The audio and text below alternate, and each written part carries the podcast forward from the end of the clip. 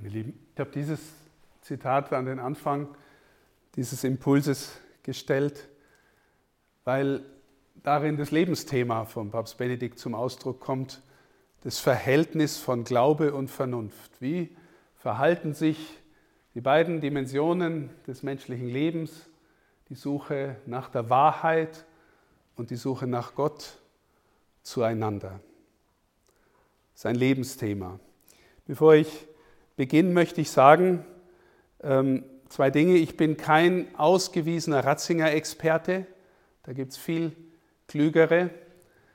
Ich hatte das Glück, ihn persönlich kennenzulernen, in den letzten Jahren vor allem. Und, äh, und die Frage, was das Ganze kritisch macht, werde ich in diesem äh, Vortrag nur streifen.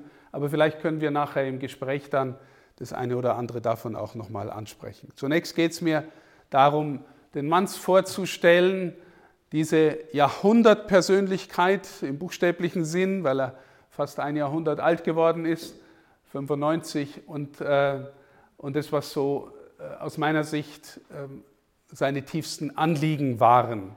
Sicher gibt es noch andere, die man noch ergänzen kann und dieses große Leben für die Kirche und äh, für die, äh, für in der Suche nach der Wahrheit als Intellektueller lässt sich natürlich nicht in einer halben Stunde erzählen. Ein paar Linien zu Benedikt. Lebensdaten. Das habt ihr vielleicht jetzt im Nachgang zu äh, der Berichterstattung, was alles jetzt war, um seinen Tod herum, um die Beerdigung, äh, das meiste davon mitgegangen, mitbekommen, nur ganz kurz. In unserem Bistum, darauf sind wir stolz, in Marktl am Inn, in der Nähe von Aldötting, ist er geboren. Wir haben dort auch das Geburtshaus, das die Diözese betreut, kann man besuchen, ist kein Museum, ist eher ein Ort, wo man äh, ins Nachdenken kommt mit Texten, auch mit Kunstdarstellungen, äh, äh Ausstellungen, wo man auch mit seinem eigenen Glauben und seinen eigenen Fragen ähm, konfrontiert wird und vielleicht hoffentlich einen Schritt weiterkommt. Ähm, dann ist, äh, sein Vater war Polizist, Dorfpolizist und die Familie ist mehrmals umgezogen Tittmoning, Aschau, in der Nähe von Traunstein waren sie und dort ist er ins Gymnasium gegangen. Er ist als 16-Jähriger noch in den äh, Militärdienst in den Zweiten Weltkrieg eingezogen worden. Er sollte Flakhelfer sein, also bei der Luftverteidigung mithelfen. Ist auch noch ganz kurz in Gefangenschaft gekommen und dann 1945 äh, wieder nach Hause gekommen. 1946 dann hat er angefangen, ähm, ins Priesterseminar einzutreten. Dazwischen hat er noch schnell das Abitur gemacht, ist dann 1951 schon zum Priester geweiht worden. Also wir haben jetzt 2022, da ist er gestorben, also war über 70 Jahre Priester. Unglaublich, ne? Über 70 Jahre Priester. Ähm, er hat zügig seine Promotion geschrieben über Augustinus, seine Habilitation über Bonaventura, zwei große Gestalten der Kirchengeschichte. Augustinus, ein Kirchenvater im 4. und 5. Jahrhundert und Bonaventura im 13. Jahrhundert.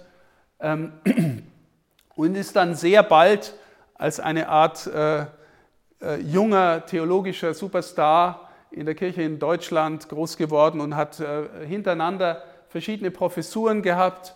Erst in Freising, kurz dann in Bonn, in Münster, in Tübingen und in Regensburg. Da war er dann am längsten. Ähm, weil das irgendwie auch am heimatnächsten für ihn war. Manche sagen, er ist aus Tübingen in der Zeit der 68er geflohen, weil es da zu unruhig war. Ähm, wahrscheinlich ist eher richtig, dass er äh, in der Nähe seines Bruders, äh, äh, der Domkapellmeister in Regensburg war, dass sie da, und da war die Schwester auch noch, die ihm gefolgt ist, dass die Familie da beieinander waren. Da haben sie dann ein Haus gehabt und da war er dann bis 1977 bis er dann Erzbischof von München und Freising geworden ist. Für fünf Jahre war er das. Äh, Papst Paul, Johannes Paul II. hat ihn dann schon sehr früh ähm, geholt nach Rom als Präfekt der Glaubenskongregation. Wenn, ähm, wenn jemand schon mal gehört hat, äh, der Panzerkardinal oder der Rottweiler des Papstes oder der Kettenhund des Papstes, dann bezieht sich das auf diese Zeit ab 1982 bis zum Jahr 2005, also sehr langer Zeitraum, war er für Papst Johannes Paul II. der Präfekt der Glaubenskongregation. Also er hat äh, praktisch gewissermaßen, der war zuständig für die Glaubenslehre, aber damit natürlich auch für ähm, die Disziplinierung. Und äh, der eine oder die andere ist auch diszipliniert worden und es hat ihm diesen Ruf eingebracht, auch wenn alle, die ihm begegnet sind, immer gesagt haben, er war ein demütiger Mann und ein einfacher Mann und ein wunderbarer Zuhörer, aber er konnte in den Dingen auch ziemlich klar sein, äh, auch bis zum Schluss. Also da war er Präfekt der Glaubenskongregation, dann ist er 2005 ähm, Papst geworden, hat sich den Namen Benedikt auch programmatisch gegeben. Benedikt ist der Patron Europas. Europa hat für ihn eine äh, wichtige äh, Sendung in, dem, in der Frage, wie der Glaube sich ausgebreitet hat und ausbreiten soll.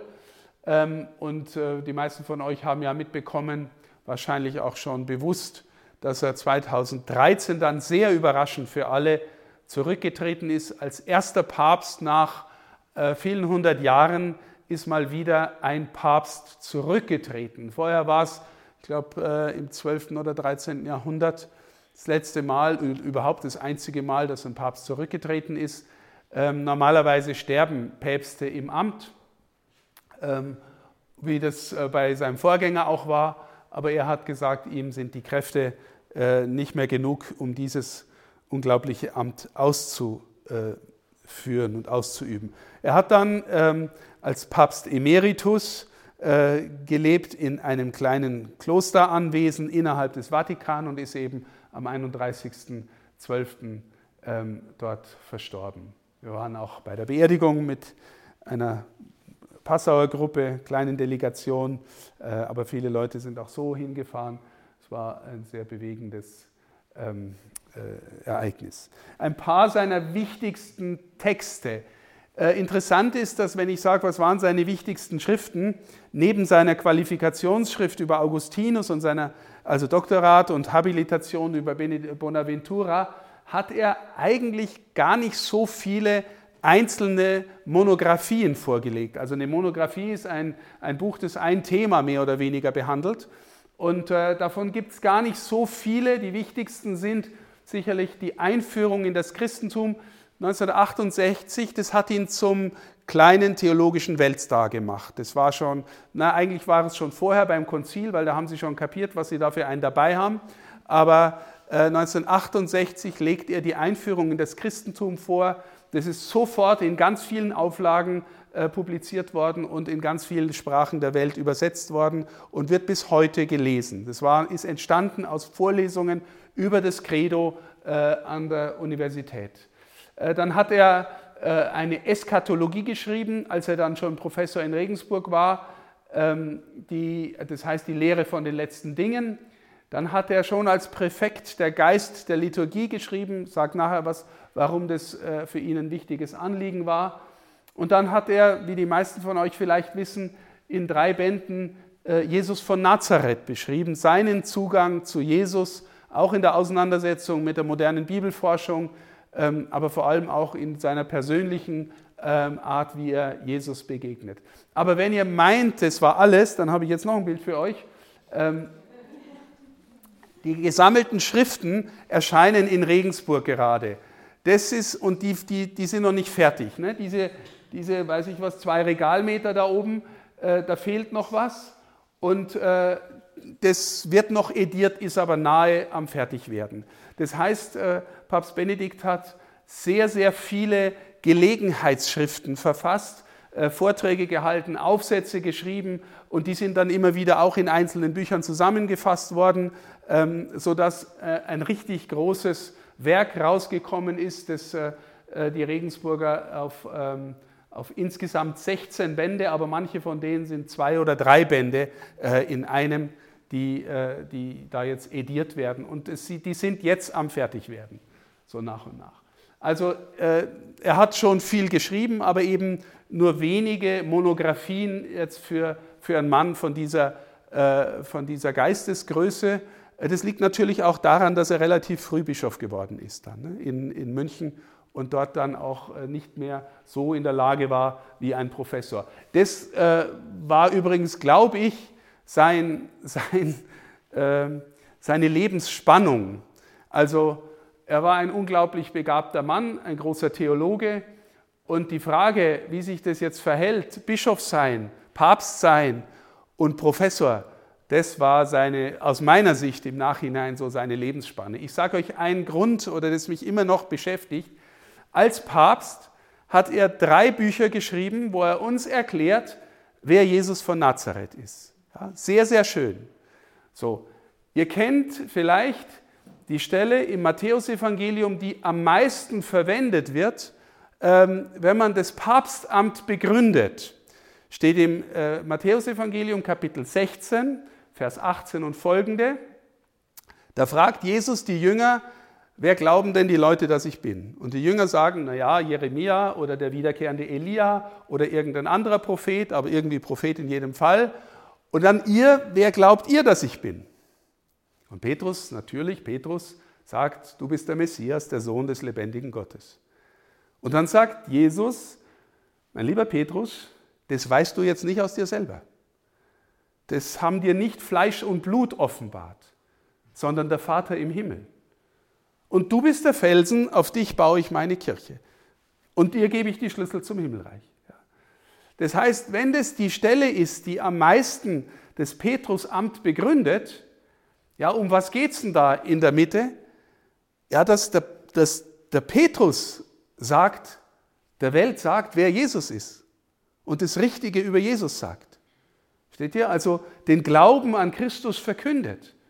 Das ist, sagen wir mal, der erste Dienst des Papstes. Und jetzt schreibt Papst Benedikt als Papst drei Bücher über Jesus und legt sie vor und sagt darin, das habe ich aber jetzt als Theologieprofessor geschrieben und nicht als Papst, weil ich will, dass das in die theologische Diskussion reinkommt. Das heißt, der Papst schreibt ein Buch über Jesus, der tut, was seines Amtes ist und sagt, ich mache es jetzt nicht als Papst. Und natürlich sagt die ganze Welt, der Papst hat es aber geschrieben. Steht ihr, darin liegt etwas, glaube ich, von der Spannung, die den Mann sein ganzes Leben lang irgendwie umgetrieben hat. Bin ich jetzt mehr ein Professor und ein Gelehrter oder, und darf ich deswegen auch irgendwie mal freier so loslegen und so nachdenken? Oder bin ich der Bischof von Rom oder der Bischof von München? Also das war so, glaube ich, eine Spannung in seinem Leben überhaupt. Aber die Bücher über Jesus sind trotzdem wunderbar. Ähm, das hier jetzt ein paar thematische Schwerpunkte. Ich habe es schon angedeutet, ähm, die gehe ich jetzt so ein bisschen nach und nach durch. Äh, dann äh, habt ihr vielleicht so einen, einen Zugang zu dem, was, äh, was für ihn wichtig war. Das Lebensthema habe ich schon angedeutet, Glaube und Vernunft. Die erste Vorlesung bei seiner ersten größeren Professur in Bonn hieß ähm, der Gott, über den Gott der Philosophen. Also die Philosophie ist die Vernunft, die Theologie denkt über die Offenbarung nach, wie kommen die überhaupt zusammen. Ne? Theologie äh, ähm, da enthält viele Dinge, die die Vernunft nicht einfach aus sich selber hat.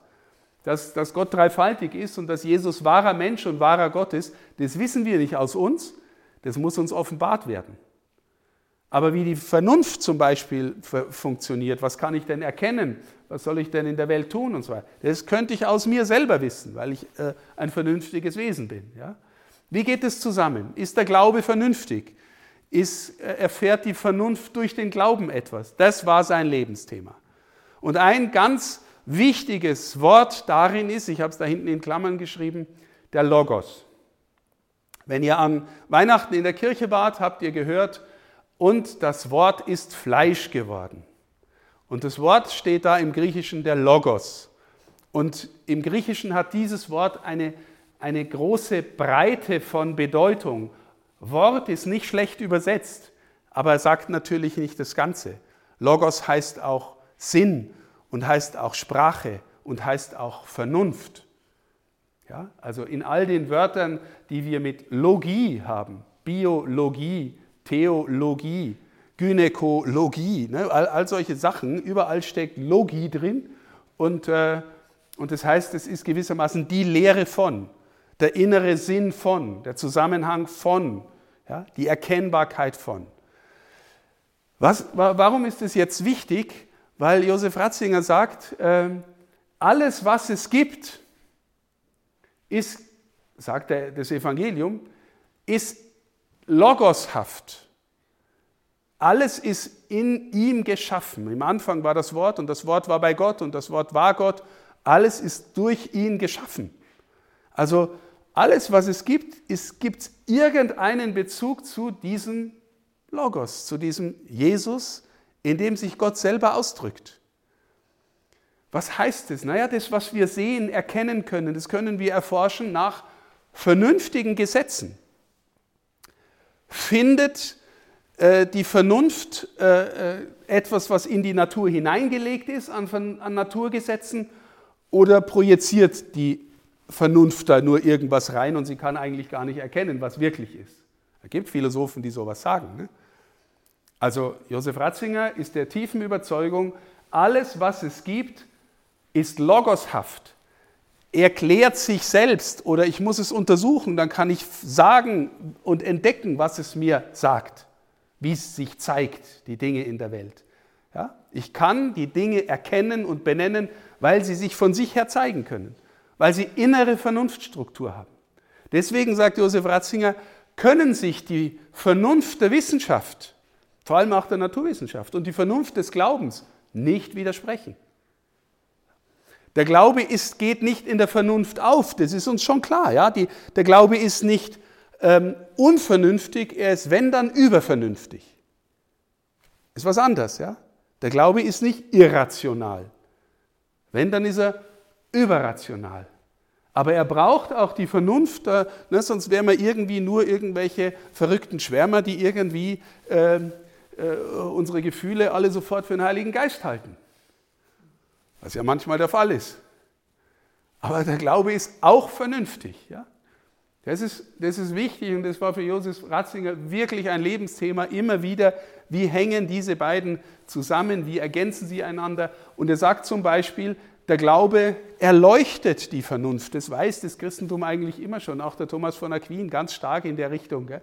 Also ein gläubiger Mensch, äh, der, dessen, dessen Vernunft von, vom Glauben nochmal befruchtet wird, begabt wird, begnadet wird, der kann die Welt auch nochmal anders und tiefer verstehen als einer, der gewissermaßen mit einem begrenzten Horizont durch die Welt geht. Der, der begrenzt seine Vernunft.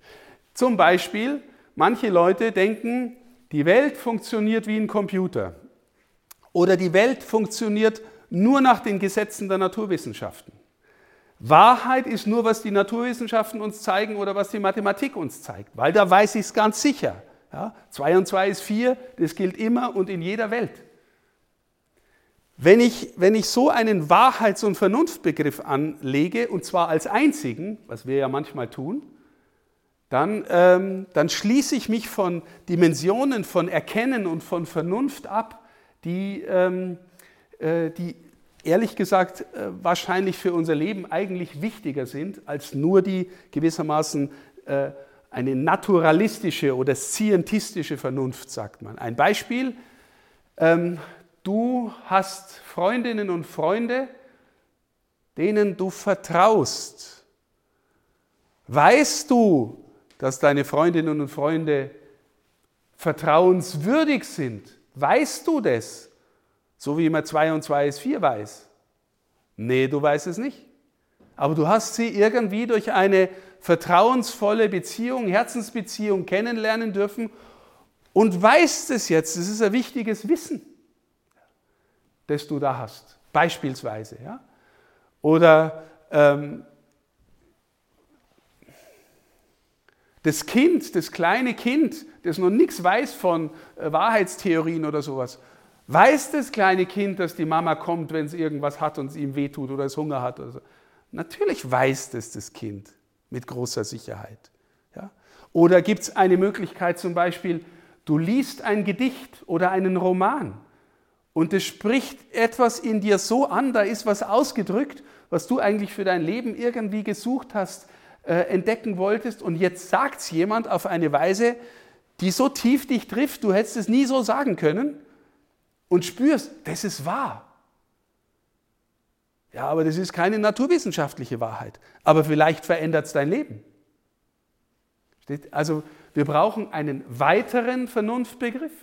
Äh, und gerade die Dimension des Glaubens zielt darauf hin. Ich habe als zweites hingeschrieben, der philosophische Personalismus. Das, ist, das äh, geht in die Richtung, die ich versucht, zu, äh, versucht habe zu sagen. Um die äh, Wende zum, äh, nach dem Ersten Weltkrieg zum Zweiten Weltkrieg hin, in dieser Zwischenzeit, sind auf einmal philosophische Richtungen aufgekommen, die nennt man Personalismus. Eine große Gestalt davon ist der jüdische Philosoph Martin Buber.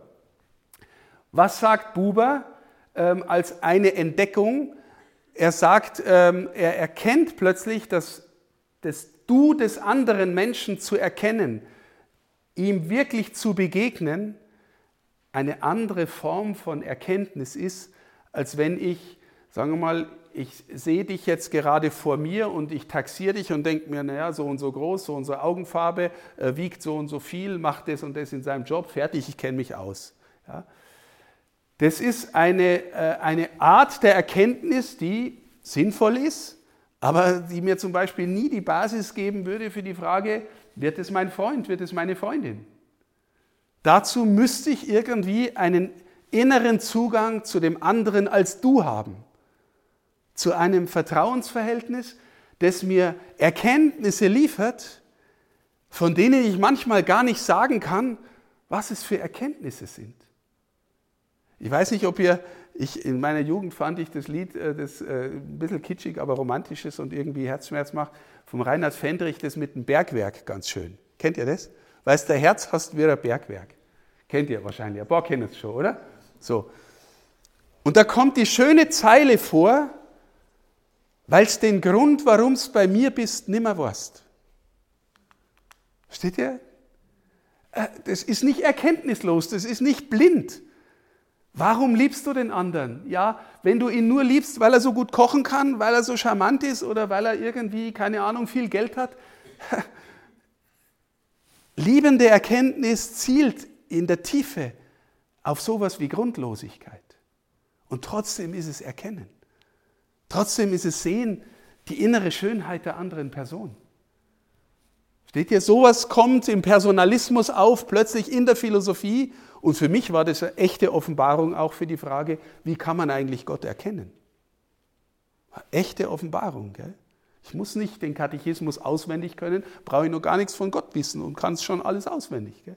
Aber ihm zu lernen zu begegnen wie einem Du, ist nochmal äh, was anderes. Also das war eine Richtung, auf die hat er sich ganz stark eingelassen. Dann steht da das Zweite Vatikanische Konzil. Ich habe immer das Gefühl, das ganze Leben von Papst Benedikt ist irgendwie äh, eingeteilt in Vorkonzil, Konzil und nach dem Konzil.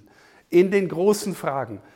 Was war vor dem Konzil? Naja, die Kirche war irgendwie toll aufgestellt, aber viele haben gedacht, ähm, wir sind nicht im Gespräch wirklich mit der Welt, wir sind nicht wirklich im Gespräch mit der Ökumene, wir spüren, dass die Art und Weise, wie wir Liturgie feiern, das stimmt nicht mehr. Wir brauchen irgendwie einen neuen Zugang. Wisst ihr, scholastisch, vor allem, also scholastisches Mittelalter, aber neuscholastisch, das äh, sagt man manchmal negativ, da steckt auch viel Gutes drin, aber das Negative, was Ratzinger aufgestoßen ist und anderen war, dass neuscholastisch praktisch eine Art äh, vernünftige Begründung des Glaubens war, die auf alles schon eine Antwort hatte.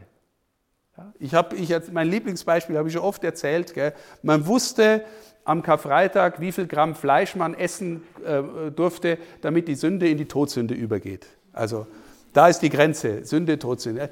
Versteht ihr, das, das ist vielleicht rationalistisch. Ne? Alles gut ausgerechnet, alles hingeschrieben, so geht katholisch sein.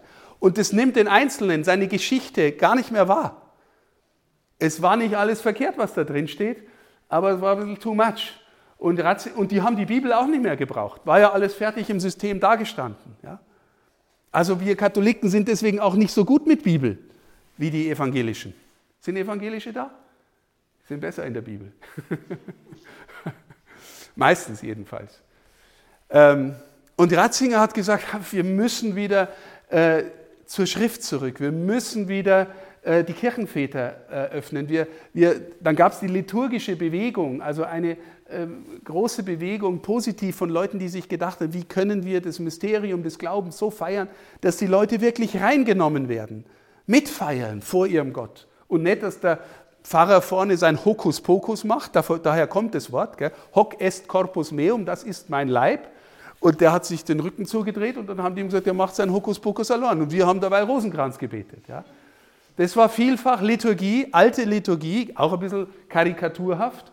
Ähm, also Erneuerung der Liturgie. Dass wir Liturgie heute feiern, wie wir sie feiern, ist Folge des Zweiten Vatikanums.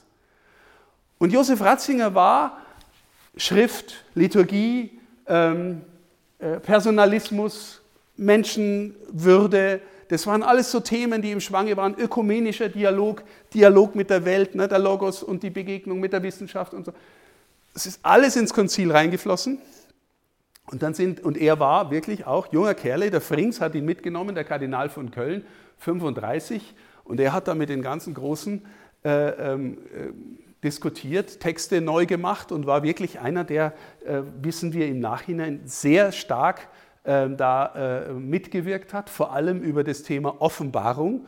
Wisst ihr, auch da, wenn ich vorhin gesagt habe, Rationalismus, ähm, vorm, vorm Konzil ähm, auch Folge des Ersten Vatikanums, das Ende des 19. Jahrhunderts war, 1870, war die Kirche die Mater et Magistra, die Lehrerin von allen. Was die Kirche sagt, und zwar in ihren klaren Sätzen, äh, das musst du glauben. Also das nennt man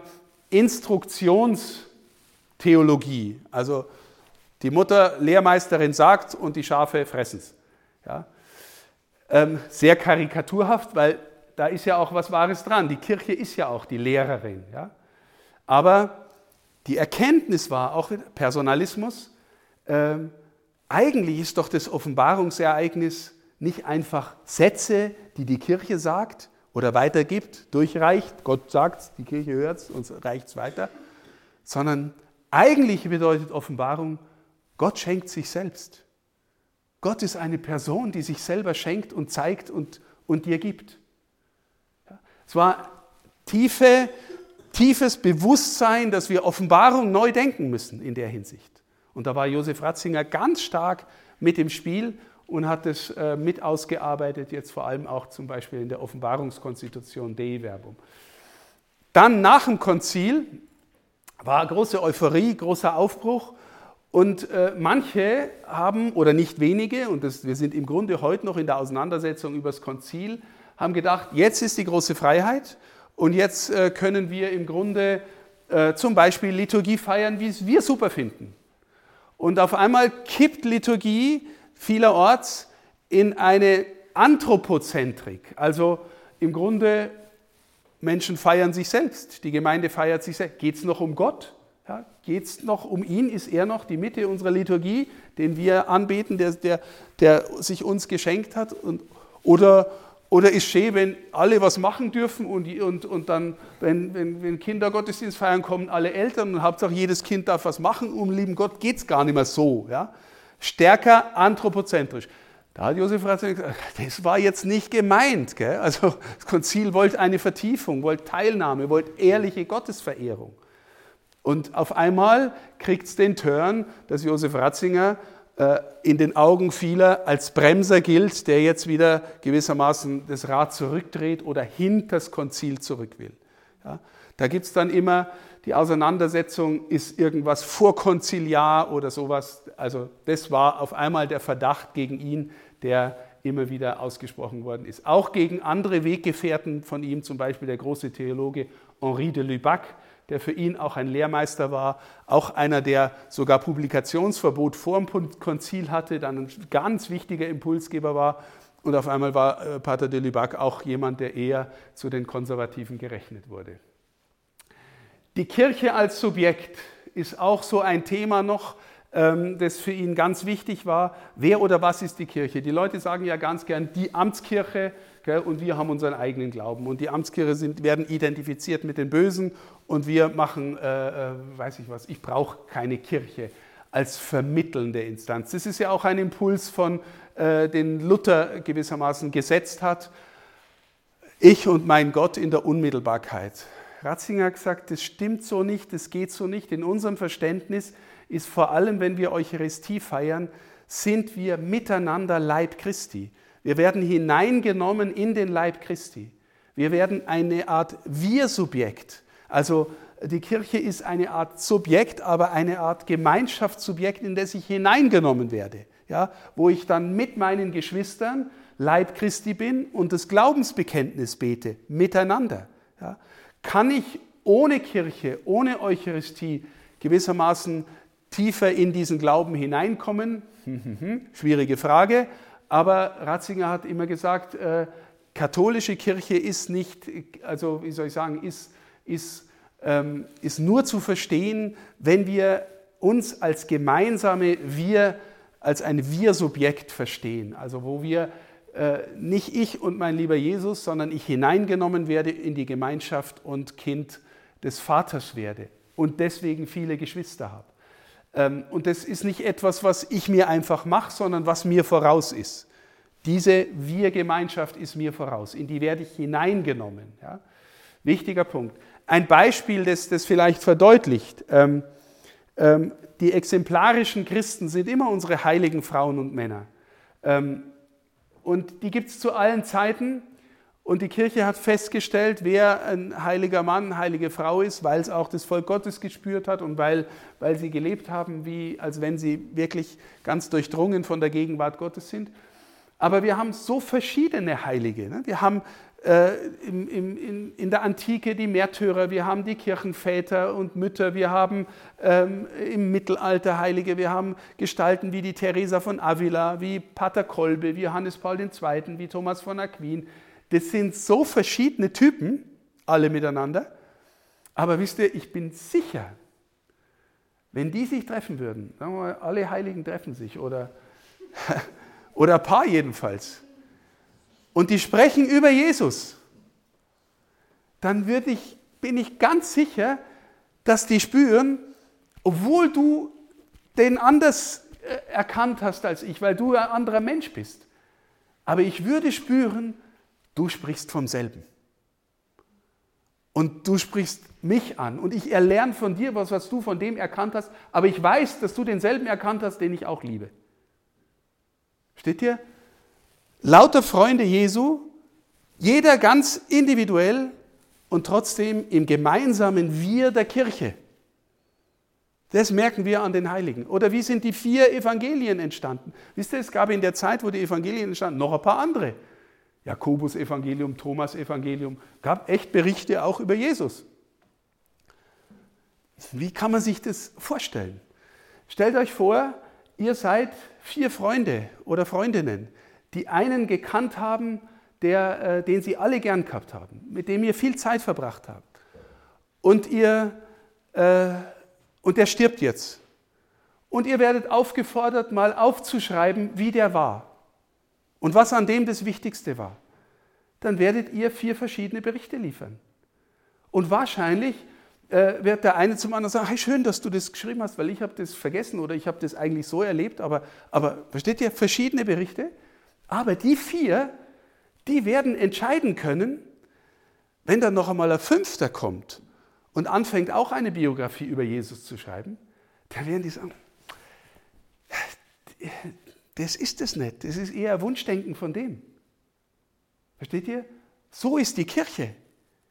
Die Kirche ist die Familie derer, die ihn lieben und kennen, aus der Tradition von immer schon. Das große Subjekt, in dem der Glaube getragen und überliefert wird, durch die Zeit. Synchron und Diachron, das sind zwei Begriffe. Synchron heißt, jetzt sind die Kirche, die ihn und einander lieben, mit der Liebe, mit der er sie geliebt hat. Das, so sagt Augustin, das ist die Kirche. Kirche sind die, die ihn und einander lieben mit der Liebe, mit der er sie geliebt hat. Hoher Anspruch. Alle, die jetzt leben, die so unterwegs sind, sind Kirche. Das heißt, wir haben alle auch gewissermaßen noch Luft nach oben im Sinn von mehr Kirche werden. Und Diakon heißt durch die Zeiten.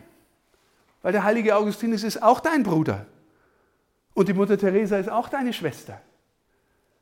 Und wenn die zwei sich treffen würden, die würden sagen, boah, was ich von dir über Jesus lernen kann. Und ich weiß, du meinst denselben. Diakron, durch die Zeit. Ja? Kirche als Subjekt, Riesenthema für Jesus, Josef Ratzinger. Das Verstehen der Schrift geht in eine ähnliche Richtung. Ich, ich merke schon, ich bin schon wieder viel über der Zeit. Ähm, Verstehen der Schrift ist im Grunde so etwas Ähnliches. Josef Ratzinger sagt, äh, die Schrift kann man eigentlich nur im Subjekt Kirche lesen und richtig lesen.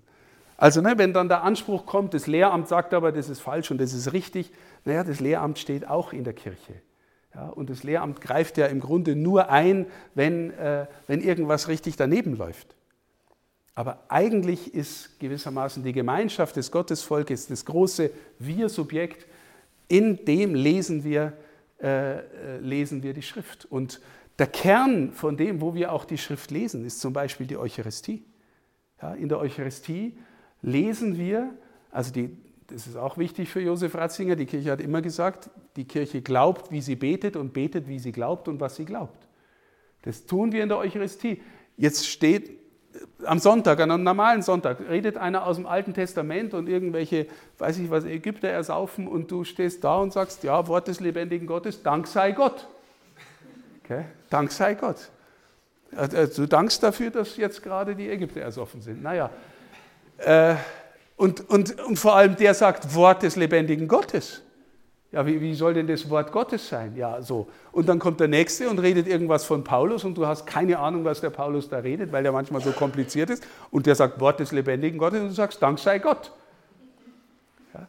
Und dann äh, kommt der mit dem Evangelium und das ist dann nochmal ein riesiger oft der Zug, feierlich, gell, mit, äh, mit Leuchtern und mit Weihrauch und Ding und so. Und alle stehen auf und singen Halleluja, jetzt kommt das Wort Gottes selber. Ja? Und äh, und im Grunde kann man sagen, alles, die ganze Schrift ist in dem zusammengefasst, was da jetzt, was da jetzt Jesus tut und sagt und vor allem, was er tut in seiner Hingabe. Auf das fokussiert sich letztlich die ganze Überlieferung äh, äh, unserer Schrift. Wir lesen die Schrift in der Kirche auf, auf das Kommen Jesu und letztlich sogar auf seine Hingabe am Kreuz. Direkt oder indirekt kann man sagen, erzählt die ganze Schrift, ob du es jetzt gerade kapierst oder nicht direkt oder indirekt, erzählt die ganze Schrift letztlich von Jesus. Wort des lebendigen Gottes. Ja, wer ist denn der Logos? Das Wort, wenn nicht er. Okay? Hm, das Verstehen der Liturgie. Christuszentrierung, Jesus von Nazareth. Das, ist, das habe ich jetzt auch in den, in den Requiem immer gesagt. Der Papst Benedikt war so ein großer Geist und gleichzeitig konnte er so einfach sein wie ein Kind und einfach auch, sagen wir mal, seinen Rosenkranz beten, einfache Volksfrömmigkeit und, und wie, ein, äh, wie ein Kind äh, sein Gebet verrichten oder, oder vor seinem Gott stehen und, und in einer ganz demütigen Gläubigkeit. So habe ich ihn. Warum? Weil er, glaube ich, völlig davon überzeugt war, dass alles, was er äh, geschenkt bekommen hat, empfangen hat und verdankt. Weil das alles letztlich von ihm kommt. Ähm, ja, ich merke schon, ich laufe auf wieder Zeit. So, jetzt noch zwei Zitate am Schluss. Das ist eins, das Papst Franziskus ganz oft zitiert und das auch wirklich wichtig ist.